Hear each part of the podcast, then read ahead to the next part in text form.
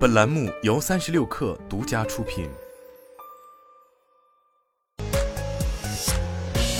网络新商业领域全天最热消息，欢迎收听快讯不联播，我是金盛。苏宁易购电器业务已经在河北石家庄、邯郸、邢台、衡水四个城市放开加盟业务。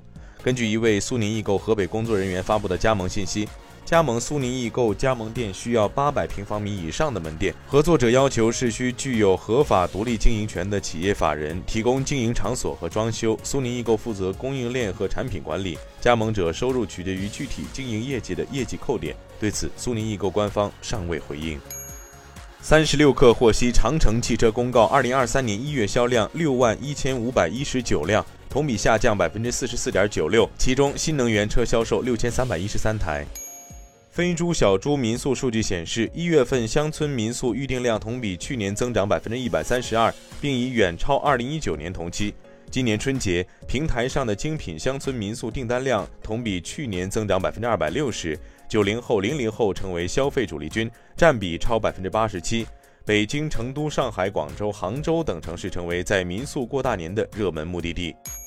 有媒体报道称，抖音将于三月一号上线全国外卖服务。目前已在北京、上海、成都三地进行内测。对此，抖音内部人士表示，没有三月一号全国上线外卖服务的计划。尽管工程上有延误，但苹果仍在继续为 iPhone 提供全面的反向无线充电支持。苹果曾希望在 iPhone 十四 Pro 系列中首次推出该功能，但未能在该期限前完成。据全日空航空 ANA 官微。原本每周四运航的北京至东京航线为单程赴日航班，二月十六号起，东京至北京航班开始运航，北京出发赴日的航班每周增至两趟往返，每周四新增航班二月十六号起运航。日产汽车负责欧洲研发的高级副总裁 David Moss 表示，公司有望在2025年前实现固态电池的限量试点生产，在2026年前完成初始技术的工程设计，并在2028年前推出第一款搭载固态电池的量产版电动汽车。